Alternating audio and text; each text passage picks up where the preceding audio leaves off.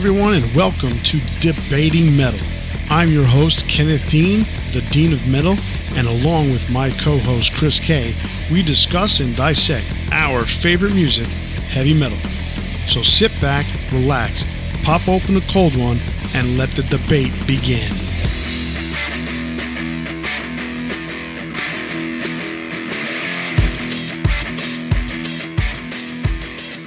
Hello, everybody, and welcome back to another episode of Debating Metal. I am Kenneth Dean, the Dean of Metal. Each week, my co host Chris Kaye and I discuss and dissect the songs, albums, and bands in heavy metal and hard rock that we are passionate about. And this week, it's episode 26 Accept Udo versus Mark. This week, I chose Udo, and Kenneth is going with Mark. We're going to battle it out to see which era of Accept was better. And along with our ongoing debates, each week, we offer up some rusty metal and freshly forged picks that you should definitely be listening to. We also pick the best of the best with our Big Four, where we pick our favorite songs, albums, etc. This week, we're picking our Big Four Accept songs. Last episode, we picked our Big Four Black Sabbath songs. So to check out our list, go to Instagram and leave a comment about your Big Four Black Sabbath songs. But before we begin, let's do a quick recap on last week's episode Black Sabbath, Ozzy versus Ronnie. We offered up our opinions on both singers and their respective time in the band and debated why I, although I like Ozzy, I prefer Ronnie's era, while Chris doubled down on his preference for the Ozzy era. So if you missed last week's episode or any of the other ones, download and listen to us on any of the major podcast platforms like iTunes, Google Play, Podbean, Stitcher, etc.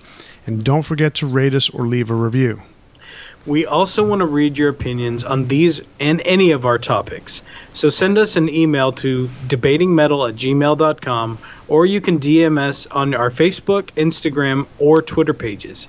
If you like our opinions or just want to rip us a new one, leave us a message and let's talk about it. So, Kenneth, what's your rusty metal pick for this week? Okay, this week I have a very interesting rusty metal pick. It actually goes with our topic Udo versus Mark. It is Mark Tornillo's first band, TT Quick, and their first full length release, Metal of Honor, came out in 1986 on Megaforce Records. I chose that album because, one, I discovered it today for the first time. Uh, actually, I looked for it today for the first time in a long time, and it's actually on Spotify. So I actually got to listen to it for the first time in eons, and it sounds dated and it sounds dated even for 1986. Um, when I listen to it, it definitely sounds like a demo to some degree.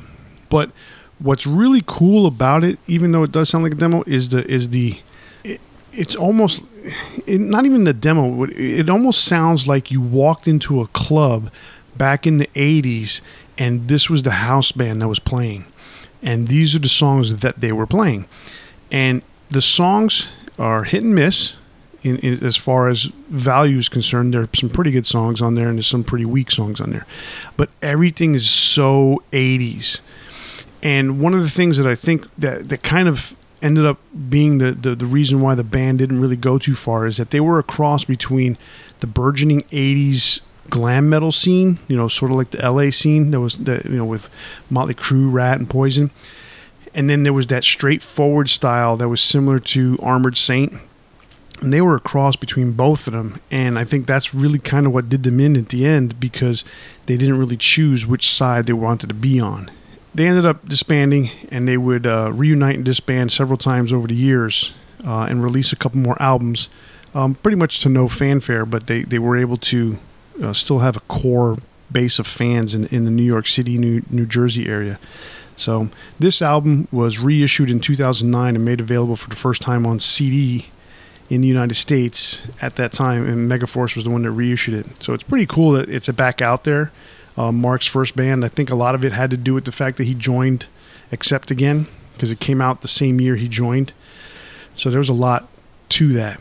It's pretty well, cool. Check it out. Listen to it. I mean, if if you're an old time, an old school person like me, you're going to enjoy it because it's going to bring you right back to that time when you were, you know, 18 to 25, just going to clubs and listening to these bands that would play in, in these clubs, and they were definitely one of them. I remember hearing, and I'm not too familiar with them. I remember um, hearing about them around the time that he joined the band. Um, I think that was on that metal show. But I remember, and correct me if I'm wrong, that AJ Pero was in that band. Briefly, Um, he was. briefly, he was there for two years after he had left. Um, actually, it was Twisted after he left Cities. No, he he left Twisted Sister and joined a band called Cities, and then I guess after Cities kind of went away, um, he he joined um, TT Quick for a bit. TT Quick, I mean, they they they were really obviously popular in the New York City area, and they uh, didn't go anywhere, but I always knew of them because that's where I grew up. So the the local magazines or the local clubs that I would walk by or drive by always had a, a TT Quick sign or you know TT Quick playing this month or that month. So I knew about them, but and I knew that they had released this album in 1986, but I never really got around to buying it, and I never really got around to, to becoming a fan of theirs because I wasn't a club guy. I left before I was allowed to be able to go to clubs. Only went to one club one time, and that was probably I think the month I left in June of, of 2000. Of, excuse me, June of 1987. So I had just turned 18 a few months earlier. So and then I moved. There you have that. That's pretty interesting. Um, Mm-hmm. It always is nice to kind of go back in time.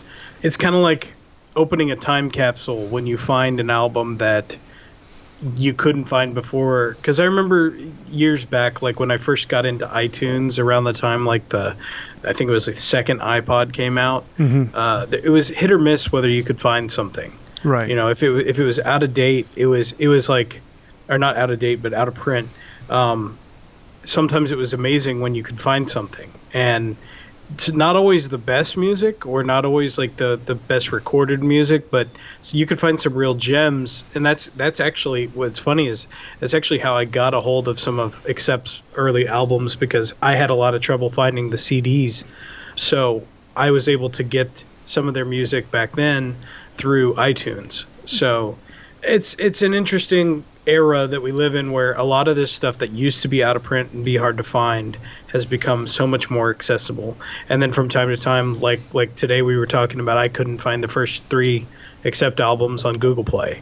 Right. So you know, luckily I have them now. Like I've have I have old copies, so I uh, I could still listen to that stuff. Yeah, I mean that that was a cool thing when I was working at the record store for for what it was worth at the time when bands would release albums or or reissue older albums.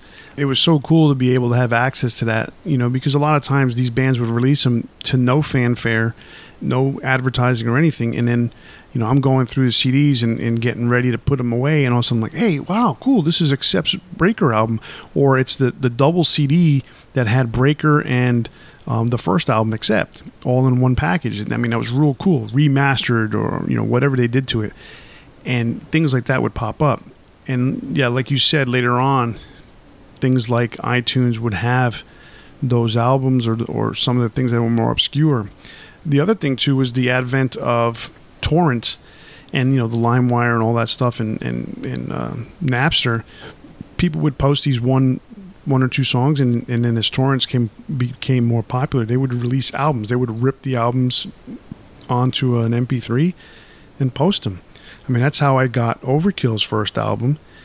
Not to say that that I didn't pay for it in the end, because I ended up searching and found one in vinyl and, and bought it. You know, so those those are the types of things I'm like, yeah, cool. You know, I didn't have this before, but now I do. You know, I, I wanted the immediate the immediate enjoyment of having it readily available, and then taking my time to search for it and find the right one that I wanted. So things like that, you know, ended up being real cool. Yeah, don't let Lars hear you say that. Well, I never did it with Metallica. Shit, Metallica's made more money off of me. I mean, I've got what we what we talk about. We, I have four four versions of Kill 'Em All. I got Yeah. like three CDs. No, I got three versions of of Kill 'Em All on CD. I've got three versions on vinyl, and I've paid for all of them. you know, so he can't complain. I've got all four box sets so far. what do you have for Freshly Forged?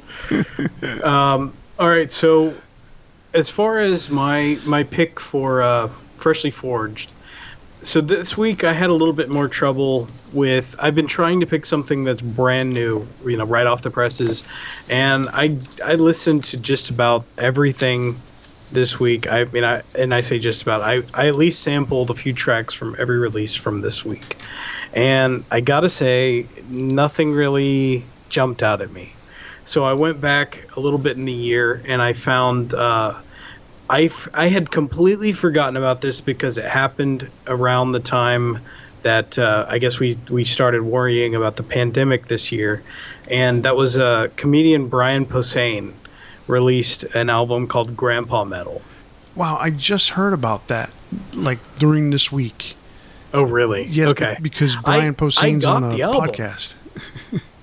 I gotcha. I, I got the album earlier this year, and it just completely slipped my mind. The thing is, I really did enjoy it when I first listened to it, and it, he got a lot of cool guest stars uh, to appear on the album. I mean, he worked with Scott Ian, Joe uh, Trohman, and Brendan Small. All these guys, great musicians. Uh, I mean, obviously Scott Ian from Anthrax, Fallout Boy, uh, Joe Tremaine or Tro- Trohman, sorry, and uh, Brendan Small has been one of my heroes since I was quite a bit younger. I mean, he did a he did a TV show called Home Movies years ago, and then he did a metal TV show, like a cartoon called Dethklok. And if you're not familiar with it, go back find Dethklok. There are so many guest stars on there. It is it is a love letter to death metal, metal in general, and it's just a lot of fun, hilarious show. And I'd love to talk more about it in the future. Maybe do like a little segment on it. Sure. But basically, it's a it's a comedy metal album, eh, but it has some actually really cool riffs. Um, he had Corey Taylor appear on the album, Michael Starr from uh, from Steel Panther, Johan Hegg from Amon Amarth, Gary Holt uh, from Exodus and Slayer. He had Weird Al Yankovic appear on one of the songs, Chuck Billy, Steve Souza from uh, Exodus, and it's one of the last, if not the last, performance from Jill Janus, who was uh, the singer from Huntress before she committed suicide. So it's it's pretty entertaining to hear all these people together supporting a guy that just loves metal. They did a cover of "Take on Me" from a-ha. that is awesome. Really? The arrangement was done by Brendan Small, and he really metals up the track. So I mean, it's that's probably the, the, the most famous track on there. But they did that song. What does the fox say? Oh, really? The metal version of it. Oh, boy. Yeah. I gotta yeah, check it so, out.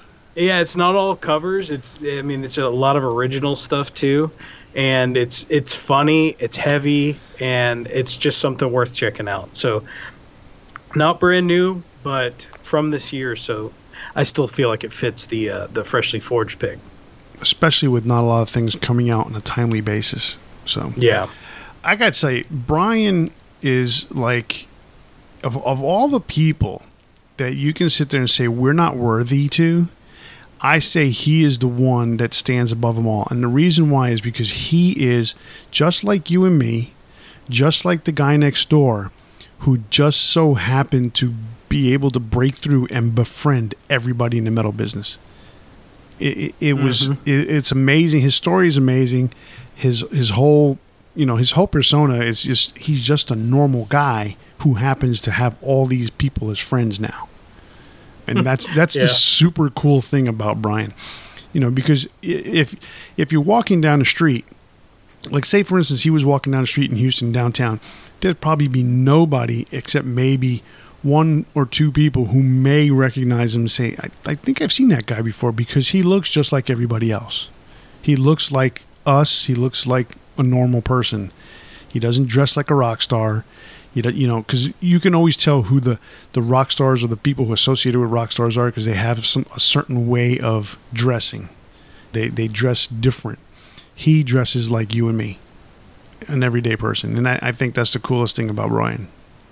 So I remember him from uh, Just Shoot Me. He was also on news radio. He always had the, these bit parts on on uh, sitcoms, and I just I always liked him, and it was funny to find out later on that he was he was a metalhead, and he was you know he was part of that community that we all love. So definitely support this guy if you love comedy, if you love metal, check out the album. Excellent. I like Brian a lot. Uh, he's just so normal. All right, it's on to our main topic. And this week we're talking about Accept Udo versus Mark. And Chris, you picked Udo. I picked Mark. Um, so since Udo came first, you can talk about Udo. And basically, why don't, we, why don't we do this? Why don't we talk about how we got into Accept to begin with? All and, right, and then we can and then we can uh, elaborate more on on why we pick one over the other. All right, so a lot like other bands that I've mentioned before, um, I remember watching VH1 Classic, and even before that, MTV, watching music videos. And I remember the music video for Balls to the Wall coming on, and I just thought it was hilarious. you know, I just I I was a, I was pretty young, and I thought it was so cool, and it kind of escaped me after a while. I think I think I kind of associated it with like ACDC Big Balls and you know just it, I remembered the song, but if you you know now if you hear a song, you can easily like you know look it up online, something like that. But back then, if you heard it and you didn't write it down or or something, it, the time passed. And you you couldn't keep track of it. Well, years later, Fozzy's second album came out, and that was uh, that was a mostly cover album, and they had a cover of "Balls to the Wall" on there. I like that version, by the way. It is it's a great version, and it it was like, oh my god, I haven't heard this song in so long. I remember it. I gotta find it. So I went and after I had the Fozzy album, I went to the my local store that I used to go to, and uh, I found the the album "Balls to the Wall." which had the worst album cover that I remember owning as a as a young man, and uh, I found a couple of the other albums, so I picked those up as well, and um, I just on a whim. I think they weren't very expensive, and that's probably why, because I was still in high school and I didn't have a lot of money. But uh, I just kind of jammed them all out, listened, found my favorite tracks, and kind of made like a a greatest hit kind of thing. I had a lot of trouble finding those first few albums, like Accept I'm a Rebel, Breaker. So for the most part, I just had that kind of middle section where it was like Restless and Wild, Balls to the Wall, Metal Heart, and I think the other one that I had was Death Row. Oh wow, okay. Yeah, so a little little jump there. Yeah, those, I mean those early albums were hard to get because they were mostly only available in Germany. It wasn't until uh, Fast as a Shark or Restless and Wild, excuse me, it wasn't until Restless and Wild that they were commercially available. Those were on Sony, uh, mm-hmm. and so so in, they were they were internationally available, but the other ones were not, and so they were more like imports. And when they did become available in the United States, they were poorly pressed. They sounded like crap. Uh, the, like I told you earlier today, I, the one of the albums that I got, uh, I believe it's um, I believe it's Breaker. That version that I have is horrible. They they they edited the song "Son of a Bitch" to where you none of the words that were none of the foul language that's on the song was discernible. So it was mm-hmm. it, it's funny because I'm like I, I used to actually sing the the undiscernible parts as undiscernible words, you know. Then I I was like, oh man, you know, they really edit. I didn't even say edited. They just uh, because I knew that song was named "Son of a Bitch," but I didn't realize that it had been edited because it sounds so normal. And my friend's like, "Dude, what's wrong with your with, with that your version of that song?" I'm like, "That's the way it is." I thought that's the way the song was. And he goes, "No, man. They they you know they say this," and, and I'm like, "Oh, okay. Well, you know." And I went on a search to try and find it, and it wasn't until CDs much later on, and I had already moved to Florida that I ended up finding that song. Oh wow! So yeah, it's it's it's a really weird thing. So, my introduction to Accept came around. I will. I want to say it was around when the Balls to the Wall video came out. Liked that song a lot. Um, ended up picking up the album and uh, went backwards, you know, because obviously there was nothing ahead of that. So I, you know, I found a friend of mine turned me on to Restless and Wild, and I thought that album was killer. And much like I can't get past the first three songs on certain albums, I didn't get past the first two because Restless and Wild and and Fast as a Shark are just two amazing songs, and so I just kept playing them over and over again. Even though I recorded the whole album onto a cassette, you know, when I put it in my car or when I put it in my boombox, but I would stop after after Restless and rewind it. but you know they they were pretty cool. I mean, listening to that double bass on "Fast as a Shark" when it came out, you know, I, obviously I caught it on a couple years later. But man, that was like so such a cool song. I mean, being considered one of the first and early speed metal type songs, it was it was pretty cool.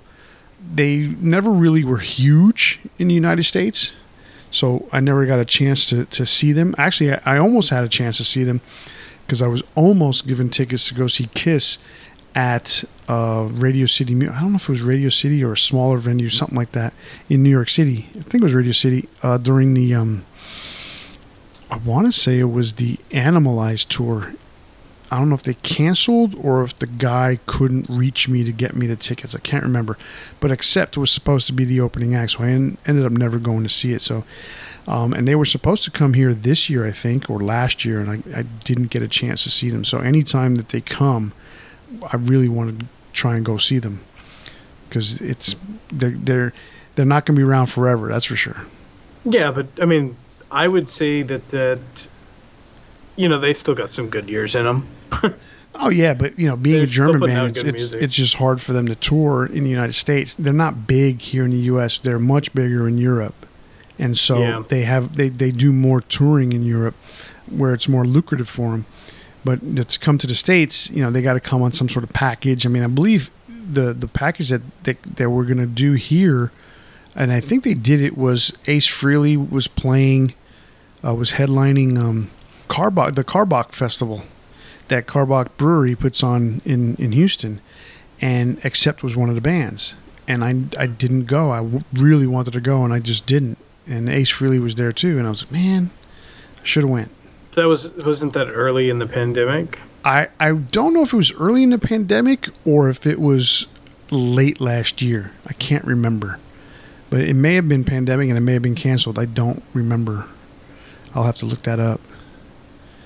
All right, so Accept obviously they started with uh, around you know late 70s they started with their first album uh, Accept uh, that wasn't a huge hit anywhere to be honest.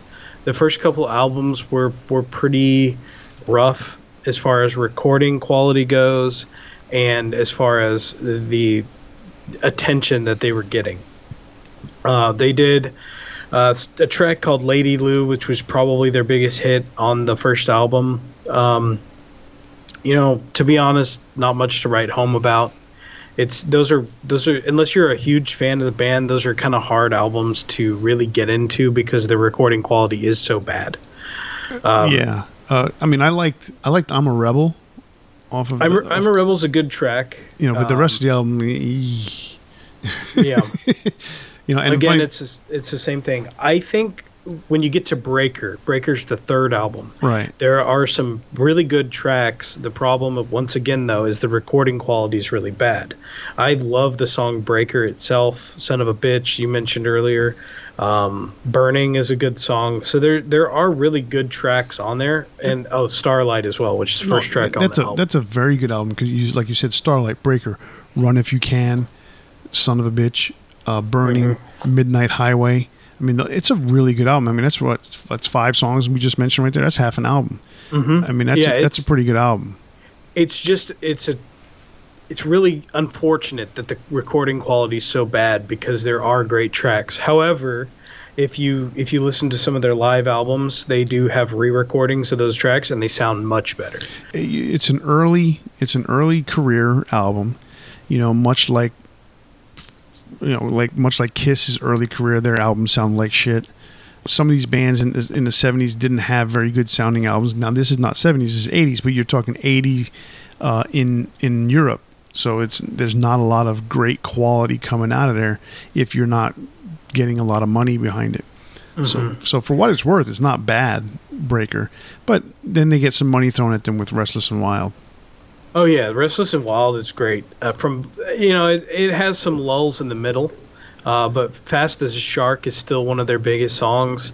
Uh, Restless and Wild itself is a great song. I love the final track, Princess of the Dawn. So there's some good stuff in there, and it's probably up until this point. It and I say probably it is their most commercially successful album. It's the first kind of breakthrough for the band, and it gets their their their uh, name out there in the world.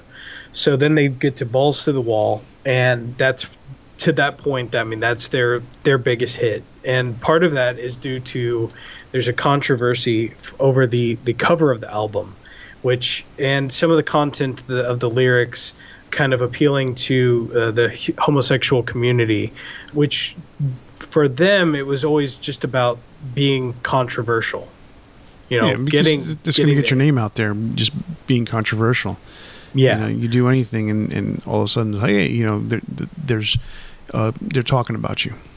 Mm-hmm. And so, and and also, you know, in that part of the world, they don't have as many hangups about things like that. Right. So they were kind of groundbreaking in a way, you know, not being afraid of that that culture. So hats off to them for for being a little bit more open than the rest of the world in a way. Well, it, because um, it's not it's not a foreign thought to them. It's it's yeah. normal.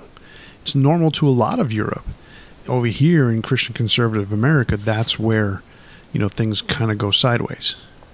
Well, this also uh, these two albums are kind of the forebearers. You can see things happening that are leading to what would become speed metal and you can see that even more apparently with Metal Heart, which is the the following album.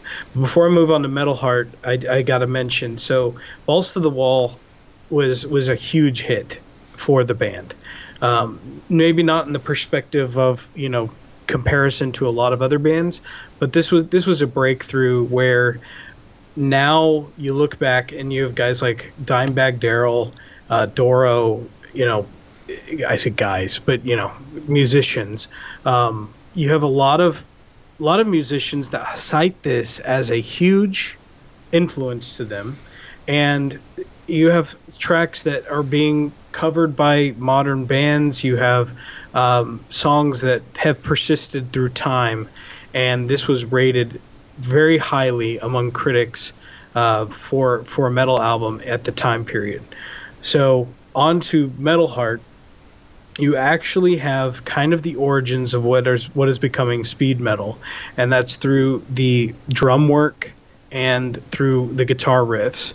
So it's you have something kind of evolving here, and the band is unfortunately they never reached the heights of the influence that they had on other musicians. So it's mm-hmm. another one of those cases of they're they're the inspiration for a lot of the really big bands. Yeah, especially the European bands. Yeah, I, I mean I, they they had influence in America, but it was so limited, you know. And like, for instance, I obviously got to hear them early on and became a big fan, you know, right away. But the the guys in Middle America didn't catch on, you know, and that's part of the reason why they didn't they didn't make it as big. Balls to the Wall kind of helped that, you know, and then allowed them to make Metal Heart and and more music afterward one thing I wanted to say about Balls to the Wall that you had mentioned, kind of being an influence. The one thing that that Balls to the Wall brought to the table was it was the beginning, the first album that really had that guitar sound that is so prevalent for Accept. That, that the, the signature sound of Accept. Mm-hmm. It was established on Balls to the Wall. They still have that sound today, which is pretty awesome that guitar sound that Wolf Hoffmann gets is it's hard to describe it. You know, it's it's not like razor sharp.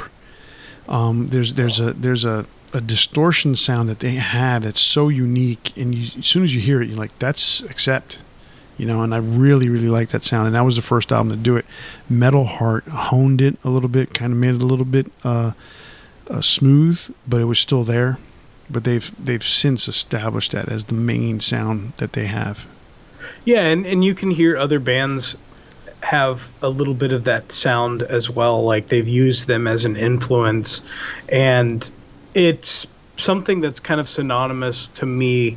Like when you hear it with with the speed metal and thrash metal communities, like it just it's they were the forebears of that genre of music, much like we were talking about with Black Sabbath being kind of the forebears of metal. There were there's always these bands that have that you know they're not necessarily part of that that scene but they were the influence that that created this the sound that would be something that would carry into another genre. Yeah they they they're especially when they when they did um, fast as a shark that whole double bass thing that just became something that was like a normal part of everyday songs and that was because of that song. You know like overkill um, the motorhead song overkill had that wasn't quite as quick, but and it had that same style of drum beat, you know, that double bass constant throughout the song. But Fast as a Shark was that much faster, and that's what influenced those pe- the, the, that genre when people picked up on that. Yeah, so the band continued. I mean, they they they released Russian Roulette, which was the last album they had before Udo initially left the band. So we talked about on a previous episode, we talked about Eat the Heat. Um, well, Russian Roulette was the kind of the breaking point before the band split up. So it's it's got its good songs like TV War. I to me I find kind of cheesy. I find the whole album to be kind of cheesy. I still enjoy it. And so this to me was there, there was a point where Accept Accept was always a little cheesy, but like kind of in the same way that Iron Maiden's cheesy. You know, like yeah. like they they're still enjoyable, but like they have they have themes that are kind of over the top in their music, and that's that's definitely not a bad thing. It's it's enjoyable, kind of like watching a popcorn flick. This album to me was kind of a little bit too much, and obviously there weren't there were things that just weren't working that caused them to split up. So it's definitely not as strong as the previous two albums. And I think this is kind of where their their history kind of changes because Udo does return to the band for the live album Staying Alive, which I don't really understand that title. yeah. Not staying alive, staying a life which I love that live album. It's uh, it was one of the ones that I always put in in my CD player in my car because it's it's a lot of re-recordings of older songs, and it's the chance to get to listen to them at, at much higher quality because it's got Breaker on there, it's got Burning, Neon Nights, Princess of the Dawn. All of those are really good quality. Son of a Bitch is on there, so it's it's a chance to listen to some of those tracks from the first three albums that didn't sound so good the first time around, but they, they really do on this production. So then they released a few more albums. Objection Overruled. I feel kind of the same way about that one as I did with uh, with Russian Roulette, where it's it's cool and and it's got a little bit stronger concept wise. You know, the, they're a little more serious with this album, so it's not it's not as cheesy. But I just feel the same way in that it's got a few strong songs like All or Nothing, uh, Slaves to Metal. I like that one. Objection but, Overruled is a good song. Oh yeah, any, pretty much any Accept album, you can say the first track is going to be pretty killer. yeah. You know, they they have a really good way about them. You know, first tracks kind of have to hit you, have to grab your attention, and they had they pretty much in every album you can count the first album. I'm sorry, the first track as being one of those very strong attacks that gets your attention. Yes. Uh, so Death Row, I remember buying this album and just being really bored with it. Disappointed. Um, it has some cool tracks. Like I like the uh, the instrumental towards the end, um, uh, "Drifting Apart," and there's Death Row. The first track is pretty entertaining, but it just again, it's I feel like it's it's reaching that point uh, between then and Predator that they're not going to continue with with the the current lineup, and so you're reaching kind of the end of of the Udo era, And unfortunately, it's that middle point, those those three albums in the middle that are really the strongest. They're also the most memorable tracks that I would say most people would know, even non accept fans, just casual listeners. You're talking about the three the three early albums, the the, the first ones, right? You're talking about, or not the very first three albums. no, no, no. the- You're, you're talking about like a, a Restless Balls to the Walls and Metal Heart. Yes, Right. those three is kind of like the pinnacle of where their career was. They never quite got back to there once they separated and then uh, rejoined with Udo. It was it was time to end it with Predator. Well, I think I think the big thing that happened with that Predator album and, and just that whole time period, that the, the that middle '90s, was that Udo still had his Udo band, his solo Mm-hmm. band. So there was that the tension was divided. Yeah, and and you know, so you know, do I make Udo my priority or do I make accept my priority? And I think he chose Udo, and he later on said, "I choose Udo to be my priority," and that's why he officially left and ended the relationship with with accept. And you could tell on those albums that his attention wasn't there. I mean, he obviously he sang on the album and stuff like that, but the the bottom line came is that he didn't really put his best foot forward as far as helping craft the best songs possible. And mm-hmm. so it, it did definitely affect the overall quality of songs on Death Row and Predator. Granted, I respect the man for, for saying I'd prefer to do Udo. A lot of it had to do with the fact that he kept full control. I mean, it was his band, his name, his, you know, his, he was in charge. So they break up in 1996 after the Predator thing, and they basically disbanded. They're done. Never to be heard from again until 2009. In 2009, uh, basically, Wolf and a couple guys were, or uh, I think it was Wolf and Peter were in New York City, and they decided. I think it was a friend of theirs said, "Hey man, why don't you check this guy out singing, and see if you know you want to jam with him." They called him up. They brought him over. They jammed a little bit. He was a big fan, and all of a sudden they realized that this was a really good fit. That person happened to be Mark Tornillo. And I don't know if it's exactly said Tornillo or Tornillo, but since I've I, heard Mark Tornillo. I mean, when he was on that metal show, that's how they said it. See, I, they, I, I could have swore they said Tornillo, but yeah, I, I've always because I'm Latin and the two L's in Spanish say you know they they're like a Y. I say Tornillo, which also in um, in Spanish means screw. So, as in a physical screw uh, that you screw into a wall. So- not that other kind. He, he so he joins the band, and- and basically, the way I see it is, if you're going to start up a band 14 years after you've put it to bed, it better be damn good, and there better be a good reason why you're doing this. And the album that they released in 2010 pretty much said, yes, we're back, we're accept, and we're pretty damn good because that album, Blood of the Nations, is quite possibly one of their best. I'm not going to say it's their best. It's up there. And to me, if you're if you're looking at those three albums that you talked about with Udo, you know, Breaker, Rest, uh, Restless and Wild, or no, not even Breaker, Restless and Wild, Balls to the Wall, and Metal Heart, this is is equal to those albums. It, it's it stands the t- that it stands up there with those albums. I think so too. I mean, as far as quality of the album, like the recording quality, it's way better than anything they did with Udo because you know modern recording techniques are just much better.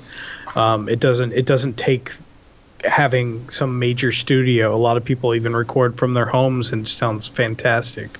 So there there is a a quality there, but there's also there's it's a heavy album.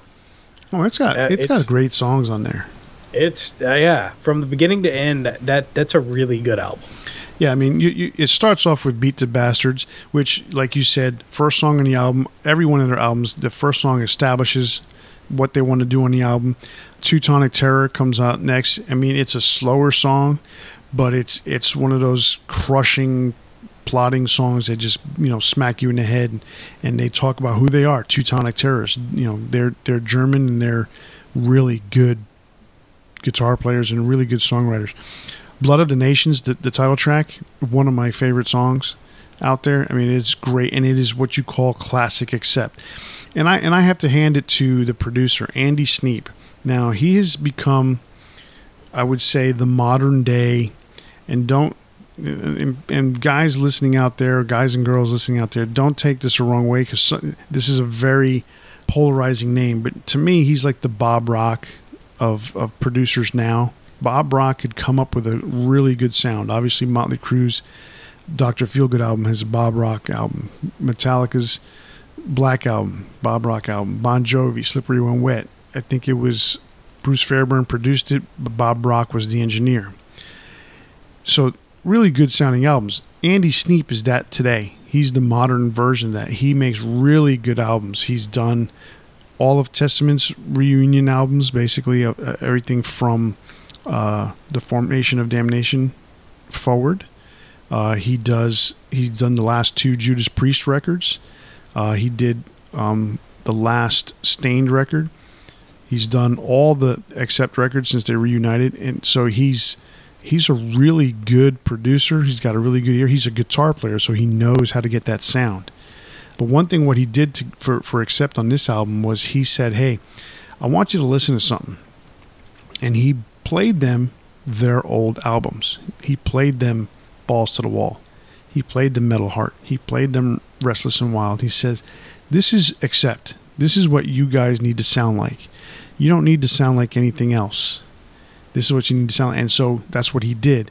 And to me, that comes across better on the song "Blood." No better than "Blood of the Nations." I mean, it is the epitome of what accept is supposed to sound like you know background vocals with with the with that whole I don't to me it just I uh, I associate the, the the way they do their background vocals as being a German band. I don't know what it is, but when you hear that you say that's a German band, you know, and I love that sound.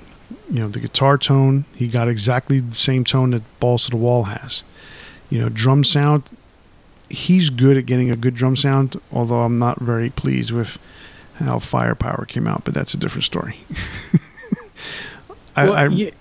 oh, go, go no, go on. Sorry. Kind of forgot what I was going to say. yeah, he's he's a very good producer, and I I like what he does.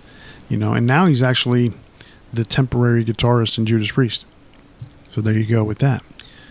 But after the blood, after Blood of the Nations, I mean, they, they obviously you, you come out with one good album, you gotta you gotta continue it. So they they reestablished themselves and then after Blood of the Nations, they came out with their next album, which would, would be Stalingrad. And that solidified what had happened in Blood of the Nations. It said, you know what, this band is back. They write good songs. They sound really good. And they, they have maintained their career for the last 10 years. Unfortunately, you know, current worldwide circumstances have put a halt to pretty much everybody's musical career. They've released four albums since the reunion. Four very good quality albums, uh, along with two live albums. Uh, and the, set, the second live album was actually a symphony album, which was pretty cool. I listened to that the other day, and that it's it's typical of the bands that do symphony albums. There are very few bands that can actually do a symphony album where it doesn't sound like the symphony is copying what they're playing. I think this comes across that way a little bit. There's a, there's a difference. There's the symphony en- enhances the song, and then the symphony just makes it sound like you're playing the song with with string and wood woodwind instruments. And um, like I would say, Kiss, their symphony album is more playing along with the, the actual music. Alter Bridge, Metallica, and and Accept they had symphonies that enhanced their music as opposed to just copying it. Yeah, so, they were arranged to to complement what was being played. Exactly. So I really like the Mark Tornillo era. The the the four albums. I mean, they've they've got, you know, they've they fell into their into their groove, and so very similar to how some of the older Accept albums had. They only had about three songs that were really good. The rest of the album was just a typical Accept sound nothing wrong with that, you know, especially in today's day where, you know, you want you want to hear that one good song or two good songs and, and, and you're happy with it. The you know people are not buying albums as much as they used to, so you want one or two good songs.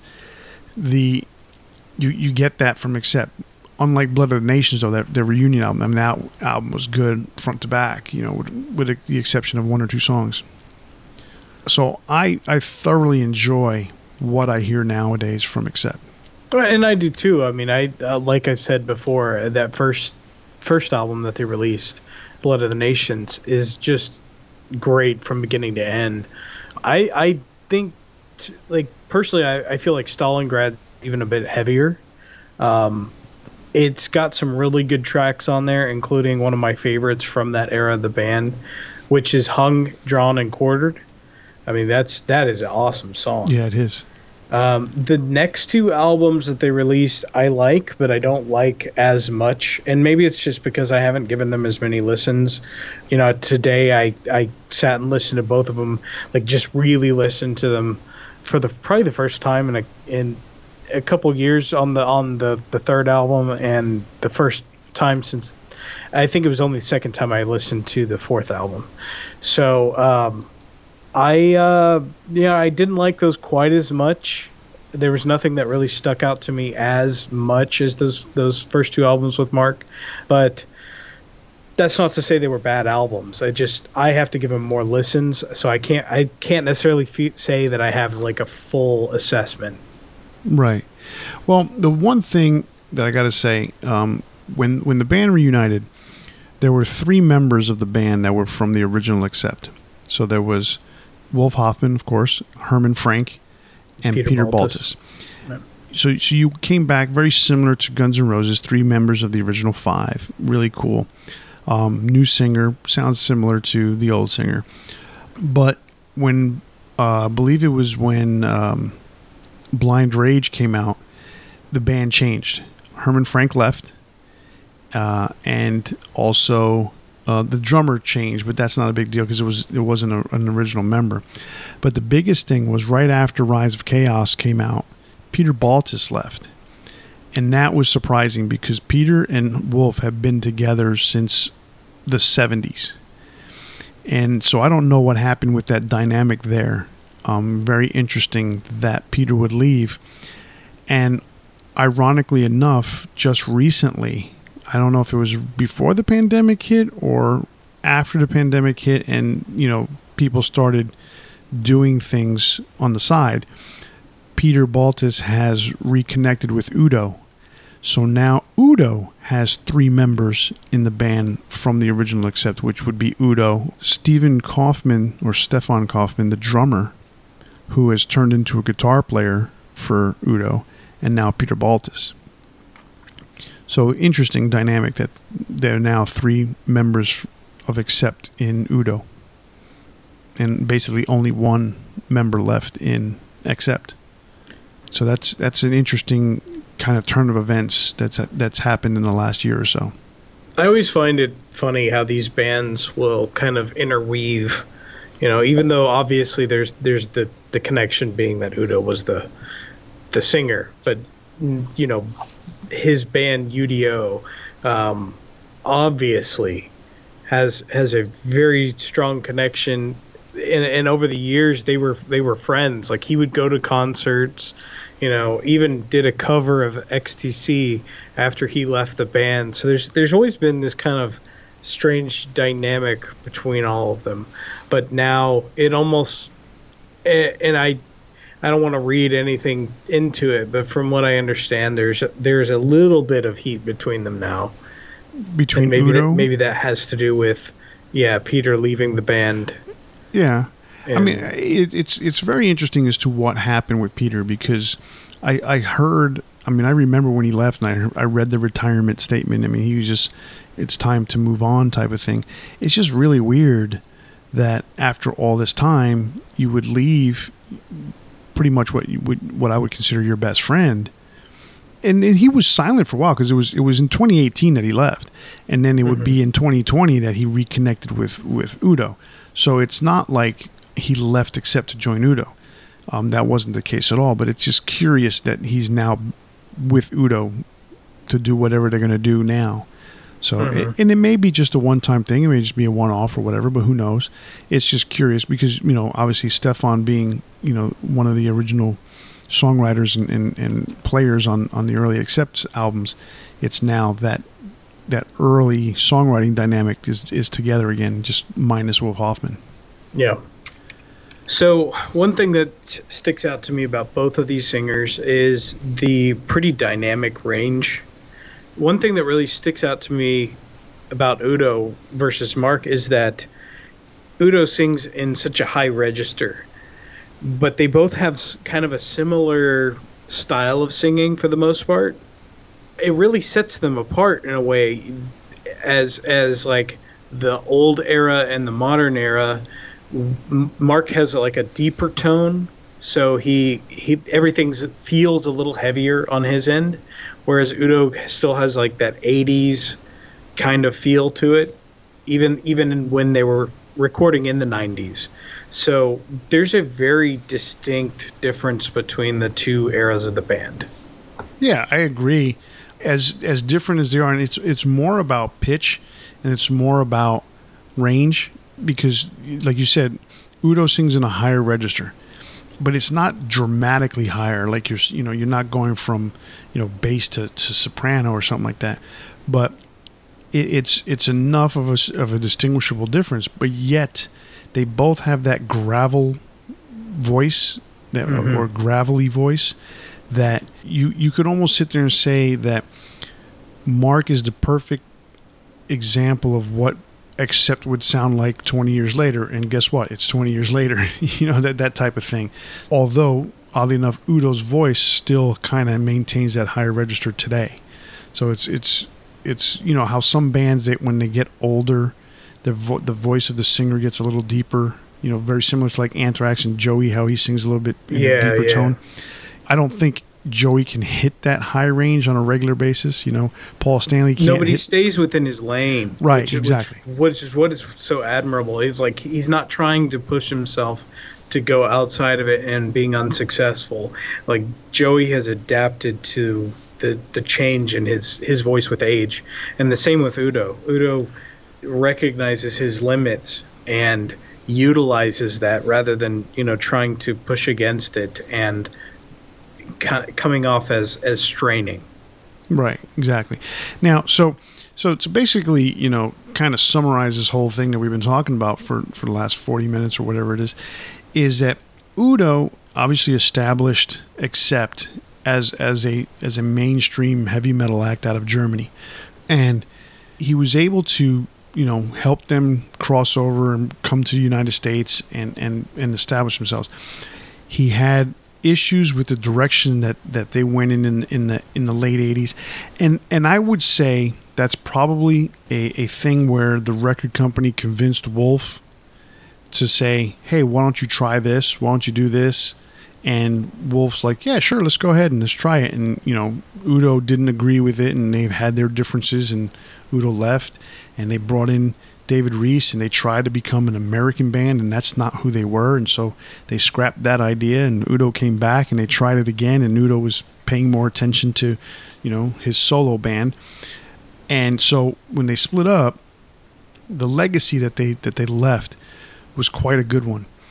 And so when they picked it up again, they needed somebody who can respect that legacy and yet enhance it. And I think they they they found the perfect person with Mark and and now those four albums are just awesome. You know, to as a collective, the new era of the band. Yeah, it, it's so, great. So, one, one kind of final hot take on both eras of the band. So, I would say, from my perspective, as far as what what I like to listen to, I would probably say I enjoy the modern version of the band a bit better the the option to listen to all those old tracks with Mark on vocals is really awesome, and he's he's willing to sing the old songs, which you know is is always a part of it. Like the ego of right. musicians can get in the way. He does a great job on the old ones. Excuse me. Um, so, but yeah, he does. He does a great job on all the material. But what makes the old version with Udo better to me as a whole and more influential would be that they inspired so many bands that we love, uh, so many of the, the modern era that followed them. And that, I mean, they, they kind of were the predecessors to speed and thrash metal. And they leave that footprint on, on the music scene. So to me, like that, that aspect of who they are is very important and, and will always kind of have a mark on the no pun intended um, will have a mark on the the music scene. Absolutely. All right so with that said that brings us to the big four uh, for this week and this week's big four is obviously the big four accept songs. Um, so i went last week first so this time it's your turn to go first chris all right so number four I mentioned this song earlier. The reason I pick it, and when I was a teenager, and I was going back and playing old video games again because, you know, the things that you love stick with you over time. I remember playing old games and I had heard the songs thousands and thousands and thousands of times. So oftentimes what I would do is I would make a mix CD and listen along. And so when I was going back and playing some of the old Legend of Zelda games, I would listen to, and as much as I love the music that actually is in the game, um, you can only listen to so much of it at a time sometimes, especially with those old ones that they would repeat, repeat over and over and over and over again. So I would make these mix CDs that would kind of have the same vibe as what was in the game. And Princess of the Dawn is one of those songs that to me always kind of fit with that. It had like kind of a, you know, he mentions Wizard of Oz, he mentions all these kind of um, kind of mythical stories, and it always fit to me with that kind of vibe. So I would, it was always on my mix CD of of of songs to listen to while I played games. And it, it, I've always been amused, and you mentioned this today when we were talking about it, that kind of abrupt ending to the track. Yeah, that's so weird. um, so that's my number four.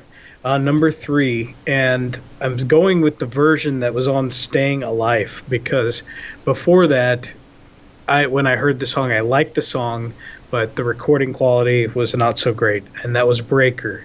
Breaker is an awesome track. It's very quick, very very fast, and is definitely one of those predecessors to the speed metal songs. And, and it's just a it's just an awesome track. This version on Staying a Life is much better recorded, and I definitely recommend that version.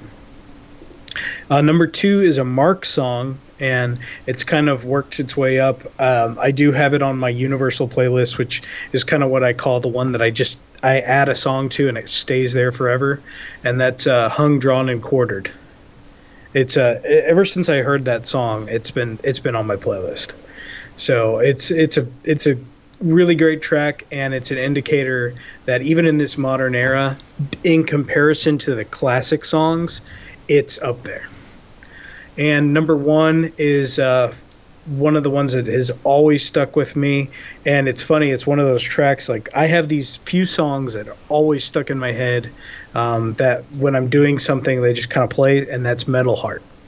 That one never leaves my mind. There, I, I someday want to want to list out all those weird songs that just stick in my head. But Metal Heart is is one of those that I don't think I can ever escape that song. no, and that, that's a great song. I mean, good album, great song. Uh, I like your list. I have one song from my list that is the same as yours. Okay. So you and I, I mean, obviously we listen to the same type of music for the most part. Last week was the first time that we didn't have a duplicate. I think since early on, in it, and that was because there was such a vast array of music from Black Sabbath. Mm-hmm. but yeah.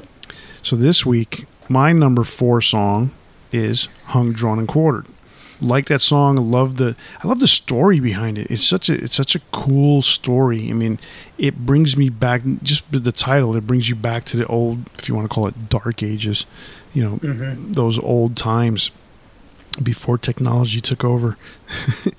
and so that song, just the, the, story behind it is such a, a, a, cool thing. And, and then to just just the way the song is represented with the music, it's it, it, it all blends really well. So that's my number four. My number three, classic accept song, Balls to the Wall. Such a heavy riff, just the the emotion that that um Udo sings with in that song because he goes through all the highs and the lows and he, he, he whispers at you and he talks to you and then he just screams at you and then the whole band singing, you know, balls to the wall behind it. It's it's very powerful. Number two, Blood of the Nations. Very similar, where it, it's it, there's the story to, to be told on that is so awesome, you know, and how you know we're all just basically uh, blood brothers somehow, some way, and uniting all these nations together. It's it's a really cool theme that song. But my number one favorite accept song, my big four, is "Fast as a Shark."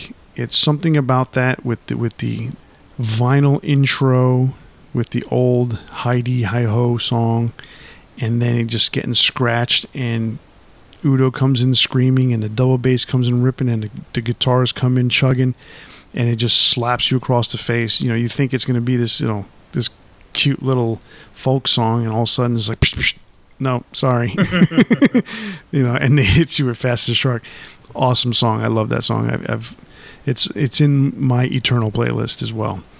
So that's the big four for this week. All right. Well, with that, that's it for debating metal this week.